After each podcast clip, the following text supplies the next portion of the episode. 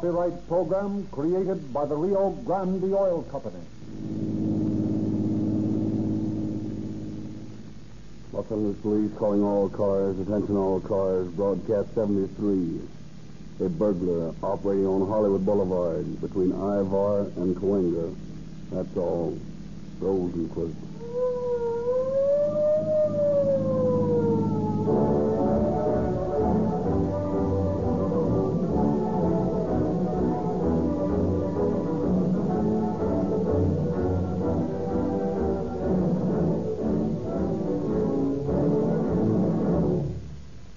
Mr. Lindsley, we've all heard you say that more police cars in California and Arizona use Rio Grande Crack than any other brand of gasoline.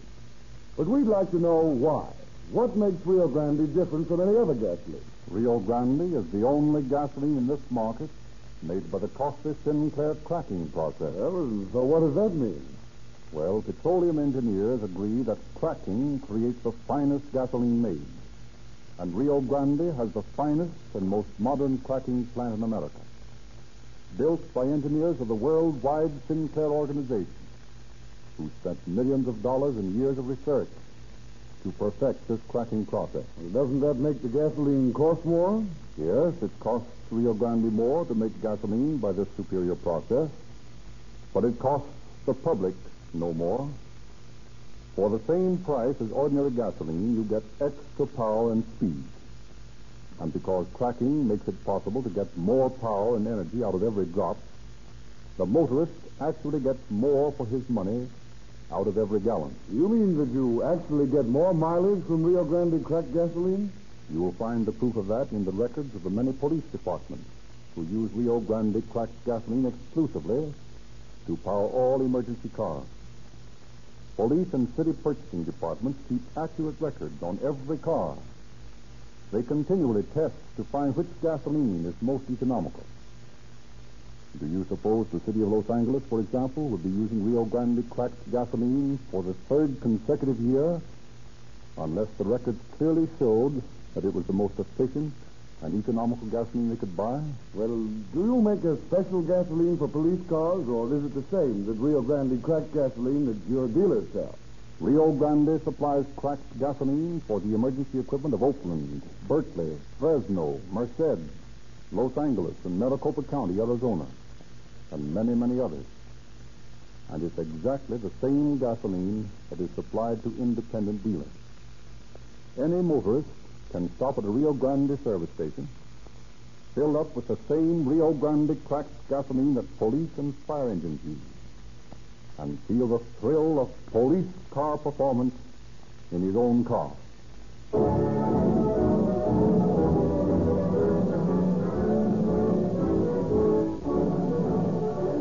It is now our pleasure to present Chief James E. Davis of the Los Angeles Police Department. Chief Davis. Good evening, friends. In times of economic stress, such as that from which the nation is slowly emerging, the job of policing becomes much greater and presents types whose control is a unique problem. There is, for instance, a vast floating population, migratory indigents traveling from city to city looking for work. These people are not hobos. They are not tramps. They are individuals who, under better conditions, would be hard at work at some gainful occupation. They must, however, be watched, for the pinch of adversity will often tempt a man to break the law.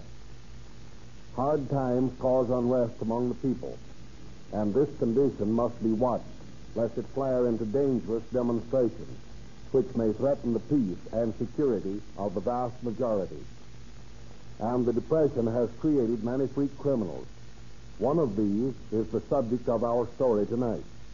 Under normal economic conditions, this man probably would not have broken the law. But forced to the wall by circumstances, he reasoned unclearly that the world owed him a living. He set out to collect, and he made his collection in such a manner as to, frankly, baffle the police for many months. His case will go down in our record as that of a Depression lawbreaker. Listen to his story, but I advise you do not go and do likewise.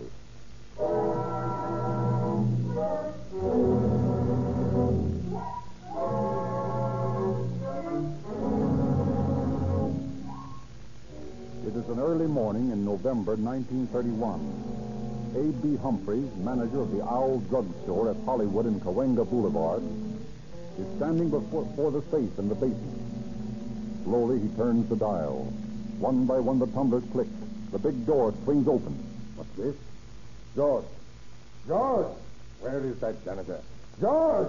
Yes, sir. Yes, sir. Well, come down here. Coming, sir.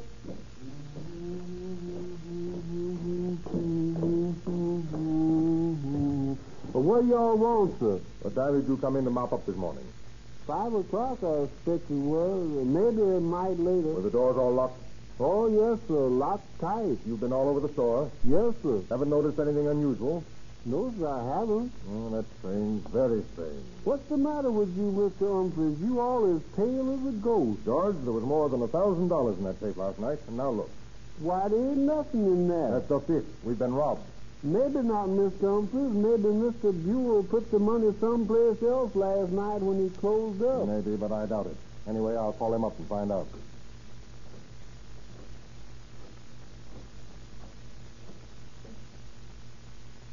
Hello. Sorry to bother you so early in the morning, Jim. Oh, hello, H. What's on your mind? What'd you do with the cash last night? Put it in the safe, of course. Well, it isn't there now. What? Are you sure you locked the safe? Oh, positive. Well, you'd better get in some clothes and get down here. I'm going to report this thing to the main office, and they'll probably send a man out who will want to question us. Oh, okay. I'll be right down.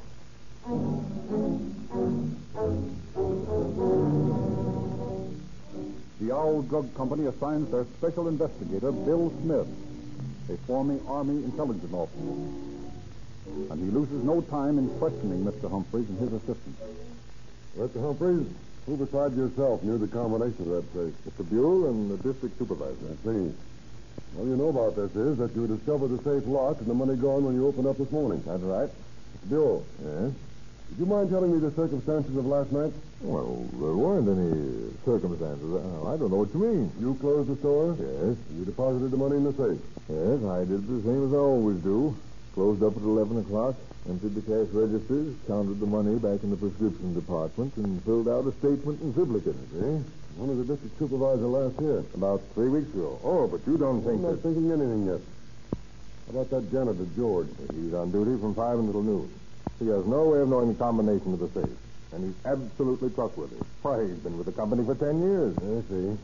Well, I guess that's all the information I need from you, gentlemen. Just carry on business as usual and don't mind me.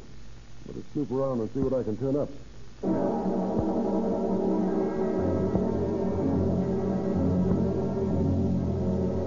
In addition to Special Investigator Smith, Los Angeles detectives are assigned to the case. Detective Lieutenant Leon D. Egan and C.W. Gaines meet with Smith to compare notes. Well, Bill, from what you've told me, I can come to only one conclusion. What's that, Egan? The safe was open, not blown. After the money was taken, it was closed and locked. The burglar alarm system wasn't set off. The store wasn't broken into. It was an inside job. Well, that might be the answer. Certainly it's the obvious conclusion to arrive at, but somehow I, I can't agree with it. Well, why not? Because I know something more about the employees involved than you do. Only three men had the combination of that safe, and all three are absolutely reliable. Been with the company for years. Did you ever hear of the faithful bank clerk who embezzled funds on the anniversary of his 40th year with the bank? Oh, yes, I know. But I'm backing my belief on the integrity of these men with something more. I've questioned them all. I've let them feel that they're under suspicion. Their reaction showed me that they were not suffering from guilty consciences. Ah, a psychological sleuth, huh? Maybe. Well, what's the next step? We're ready to assist. I don't know. They're still looking the place over. I've had fingerprints taken on the safe, but they haven't given us a clue. I'm going to hang around and see if I can pick up anything more. I'll let you know if I need you. Okay, Bill. Anytime.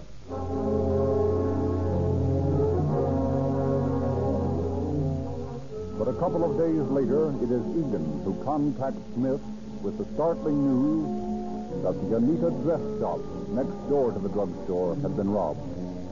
Together, they interview the excited proprietor. Uh, I just can't understand it, gentlemen. I put the cash in the back room, same as usual, locked the safe, and, and fastened the back door. Then I locked the front door and set the burglar alarm. And, and this morning, when I when I open up, the money's gone. Who else has the key to the place besides you? Well, I, I'm the only one.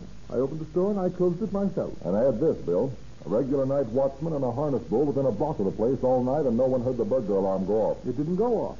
The burglar alarm company has no record of this alarm being turned in. Does that alarm connect with all the doors and windows? Yes, How much did they get? almost a hundred dollars. Oh, Egan, let's have a look around the back here. Well, what do you say now, Bill? Same sort of a job as your owl robbery. Yes, it is. And it's an inside job. Inside job. What could it be?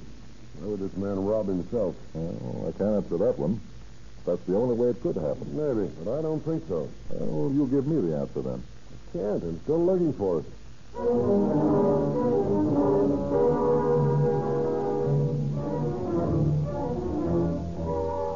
And a few days later, at a nearby shop in the same block, Yes, sir. What can I do for you? I'm looking for one of these new noiseless typewriters. Yes, sir. Right this way. You come to the right place, all right. We carry everything in typewriters from the old-fashioned three-bank portable to the latest noiseless. Now, this model here. Yes. That's funny. What's the matter? Why, last night there was a noiseless on this table.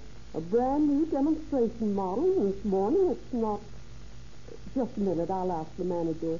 Oh, Mr. Evans, Uh, yes, Marjorie? what's happened to the noiseless demonstrator? Have you sold it? Why, why, no. It was there on the table last night. Well, it's not here this morning. Look for yourself. Well, well we've been robbed. Oh, Look, you better call the police right away, Marjorie. yes, sir. Now, Mr. Kent, I interest you in something in the rebuilt line. Now, now here's a very excellent machine here.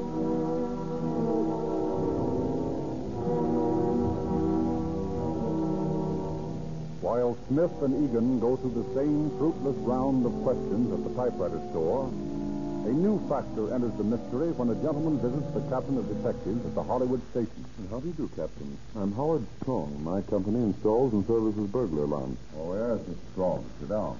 I'm glad to make your acquaintance. Thank you. Now, what can I do for you? We have our alarm systems in the Owl drug store at Hollywood and Cahuenga. You need to dress in the Hollywood typewriter store. I see. The three places that have been burglarized recently. huh? Precisely. And we want to know just what you've done about these burglaries. Well, we're doing everything we can, Mr. Strong. We've questioned the victims and found their answers about the same. They can't help us, and there are no fingerprints or clues. Now, none of our alarms in these places of business have functioned at the time of the burglary. Well, have your alarms been tampered with? No. I've gone over them personally, and they're all in perfect condition.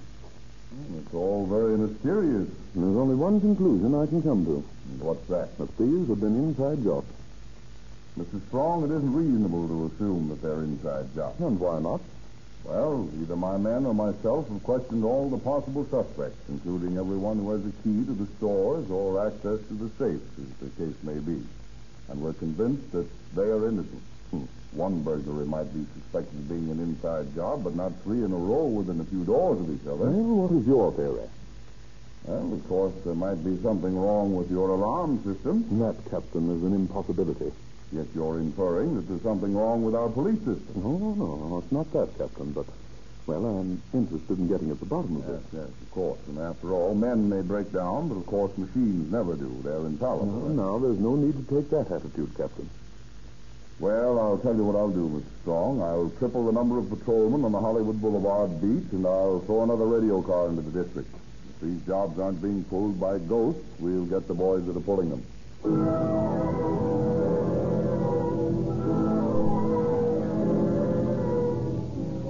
Double guard goes on the boulevard. The extra radio car patrols Hollywood. And for a couple of weeks, nothing happens. Then one morning in a hosiery shop between Cosmo Street and Cahuenga on the Hollywood Boulevard, Mr. Greenbaum, I need some change before we open up. I'll get some out of to say for you, Sally. Hey, Millie, you think that old buzzard leave a little change in the register at night instead of locking it all up in the safe? Who the devil break into this stuff? You think he was peddling diamonds instead of silk Sally! stockings? Sally! Call the police! Quick! We've been robbed!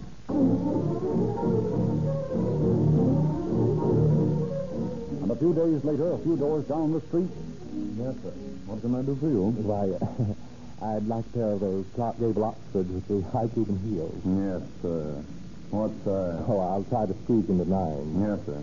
Won't you be seated? Thanks. What the devil is this? Hey, hey, Mr. Robbins. Mr. Robbins, there's four pairs of Clark Gables missing.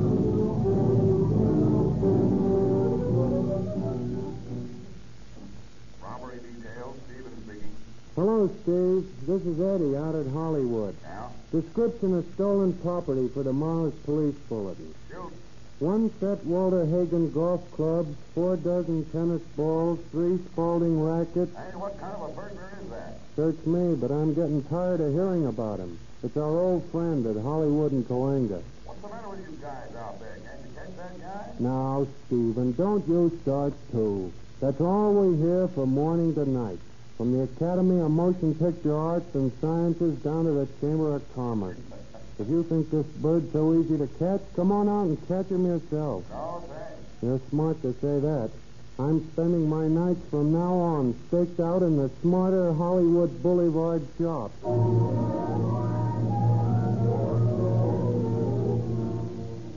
Of all the jobs I ever had, this one takes the cake. Oh, it isn't so bad. It isn't so bad. Sitting here night after night in a perfume shop waiting for a guy to knock it over? Well, we've tried everything else. Now we simply have to sit down and wait for him. Yeah, but sitting here for a week and nothing happens. Except that when I get home in the morning thinking of Toujours L'Amour and all this other junk, my old lady just won't believe what I've been doing. And I'll square the beef with her after we've caught the guy. Huh, I should live so long. Oh, there's the boys in the radio car just pulled up. Let's go out and get a breath of fresh air. Okay, but if one of them mugs makes a crack about me smelling like a certain flower, I'm going to let him have it. Oh, forget it. I asked them to bring us some sandwiches and coffee. Come on. How about the burglar we got a date with? Well, a couple of the boys are out in the alley. And anyway, we'll only be gone a minute. Come on.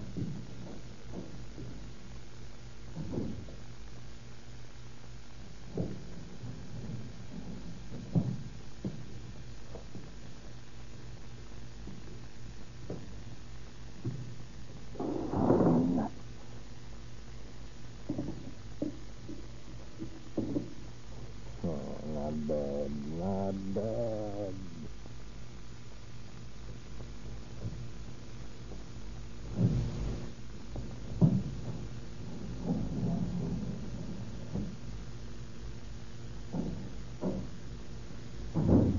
There. Doesn't that hot that'll make the world look different to you? Yeah, but it don't smell no different. It smells worse. Oh, there is a stronger odor of perfume. Pull your pipe over here, Eddie. There's a bottle spilled. And the cash drawer's been emptied. Right under our noses. What a couple of stats we are. Throw on the lights, Eddie. Now get your dad out and look for him in this room. I'll go through the back room.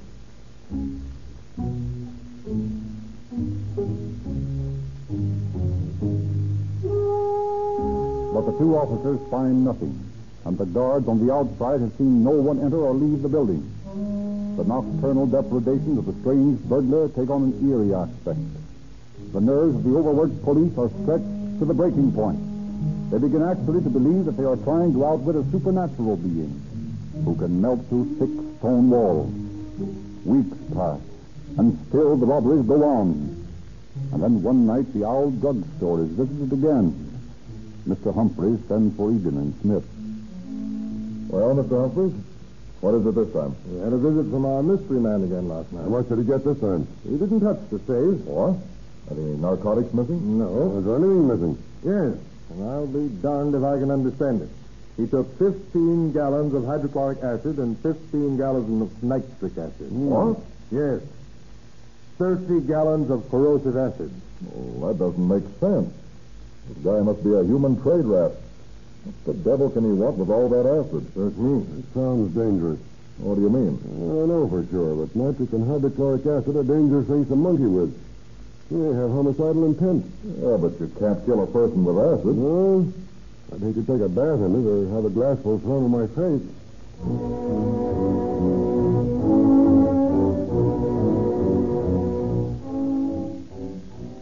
While the police are pondering the significance of the latest theft of the Midnight Phantom, he suddenly strikes again, four blocks west on Hollywood Boulevard. Filthy from a five and ten cent store, a clothing store, a furniture store. The situation becomes increasingly more desperate for the merchants along Hollywood Boulevard. Insurance rates go up. A feeling of uneasiness pervades the shopping district. And for all of the intensive efforts of the police, the burglaries continue unchecked as the weeks stretch into months. Then one morning, Bill Smith is summoned into the office of a high official of the Owl Drug Company. Good morning, Bill. Morning, sir. Suppose you want to know what I'm doing about the Hollywood robberies. Well, I'm keeping my eyes on the Owl store at Hollywood and Las Palmas. Guy seems to be working in that section now. Wait a minute, Bill. Not so fast. I didn't call you in for that. Oh, I thought not. Well, unfortunately, I've got some more grief for you. If you want me taken off the job, I can't blame you. All I can say is I've done all I Hold on, Bill. Hold on. You seem to be jumping at conclusions this morning. No wonder I jump at anything. I'm so balled up over these robberies. Well, Bill, there's been another one. Another one? Where? When? At the Hollywood Cahuenga store last night. More hydrochloric acid? No, no, Bill. Five hundred dollars this time. Five hundred dollars, huh? I'm licked. No, no, you're not. Not as far as I'm concerned, at any rate. Frankly, I don't know what to do next. I don't believe it. That fertile brain of yours will figure out the next step. This case is still yours if you want it. Well, if you still believe in me, sir, I think I know something that might work. The last chance, but I think I'll go out and talk to Egan about it.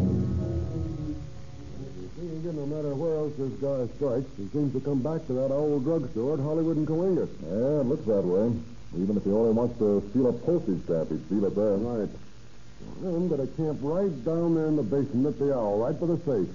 You mean you're going to stake it out yourself? Right. Yeah, but you might sit there for six months and never see a thing. Sure, but it'll be worth it to get this guy. I'll sit there the rest of my life if I have to. If you'll help me. Sure, I'll do anything I can. Fine. What'll it be? I want you to patrol the outside. And men on and on Hollywood near the store. Also men in the alley. Okay. But Bill, we can't tie up a lot of men indefinitely. Play along with me for a month or so, and I'll bet in that time we'll get our man. Okay. I'll sit down there in the dark. First person to come into that cellar will get a load of buckshot from me. I don't care who he is. If you hear a shot, it'll be your cue to keep your eyes open. Buckshot will only wound him. And may try to make a break for the outside. Okay, Bill. When do we start? Tonight, of course.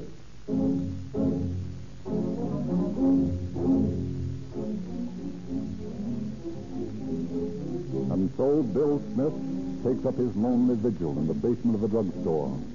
Night after night he sits in the gloomy, cold room, unable to move about, unable to smoke or read, not daring even to munch a sandwich lest his unknown and mysterious father should hear him and be frightened away.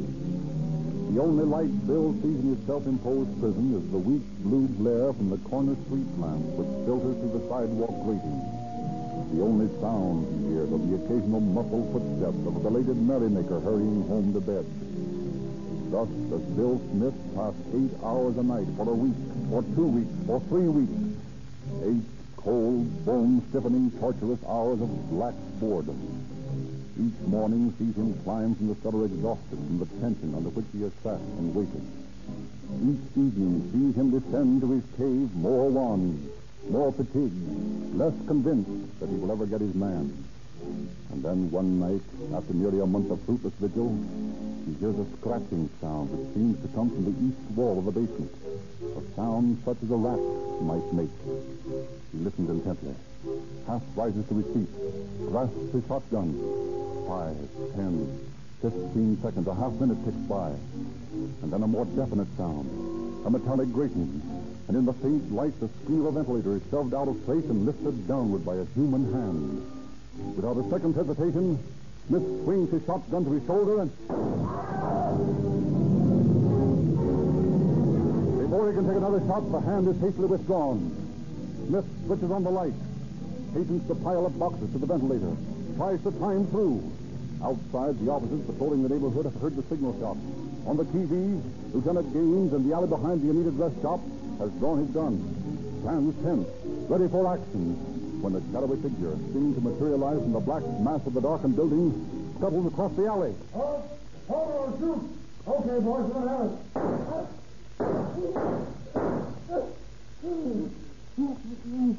You badly hurt? I don't know. All right. Take him down, boys. You don't have to bother about that. I don't no cat in my business. Get a call for the ambulance, Eddie, and let Bill Smith know we got his man.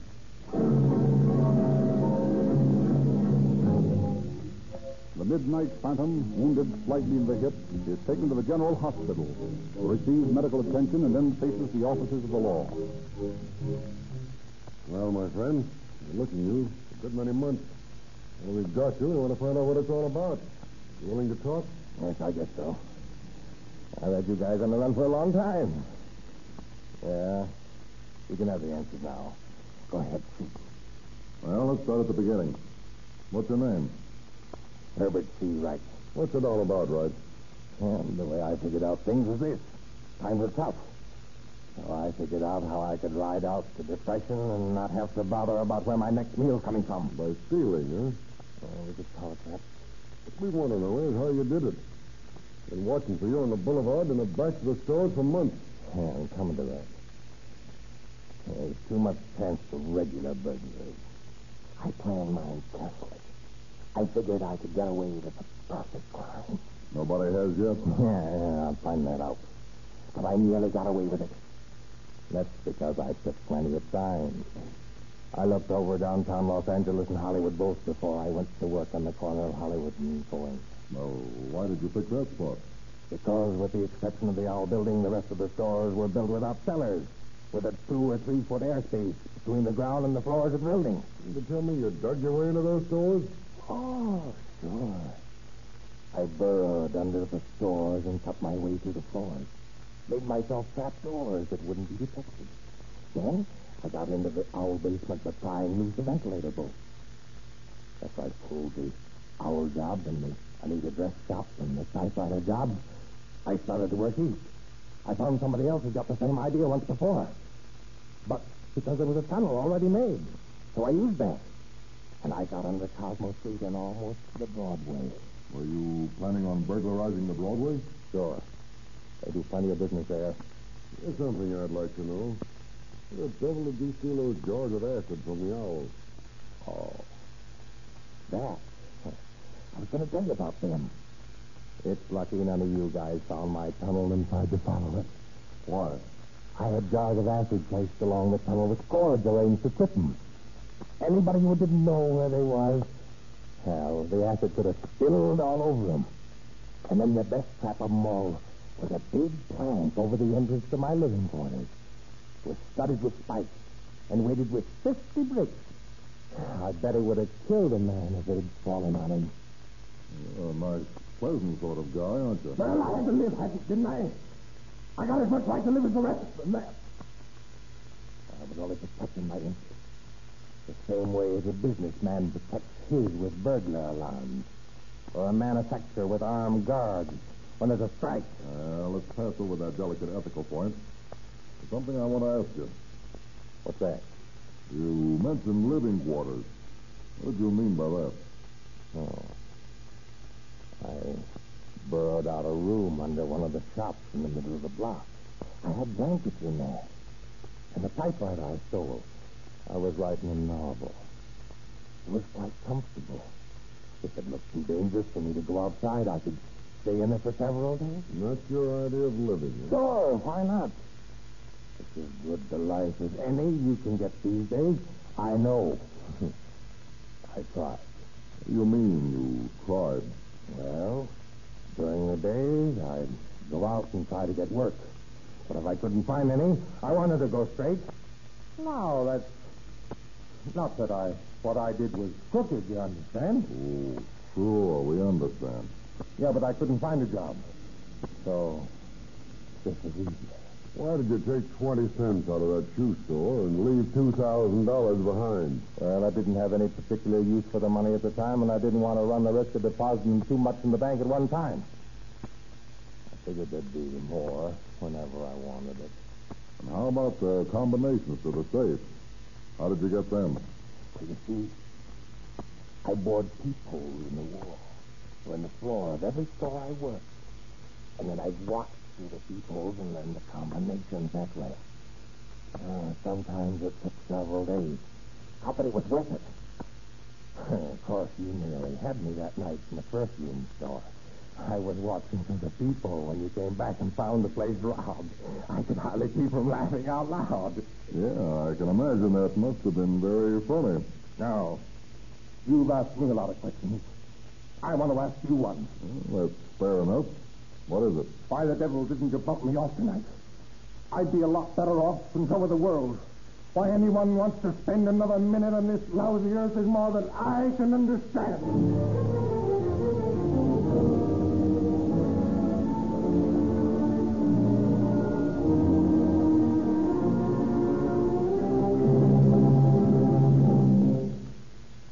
Regardless of his opinion, Harold Wright will have to spend several more years on this earth.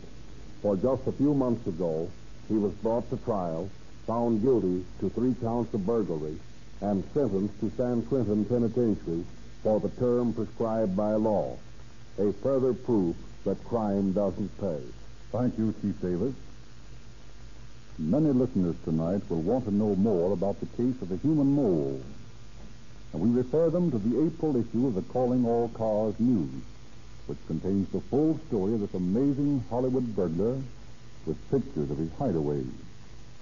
Any Rio Grande service station will gladly give you a free copy of this unique publication, which contains true detective stories, movie, and radio news.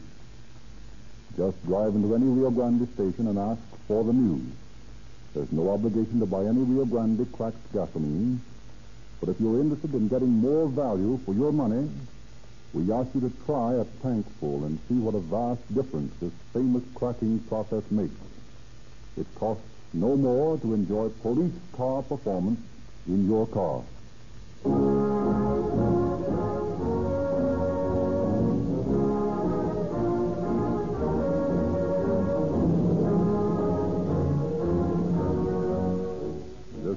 Narrator, Frederick Lindsley, bidding you good night for the Rio Grande Oil Company.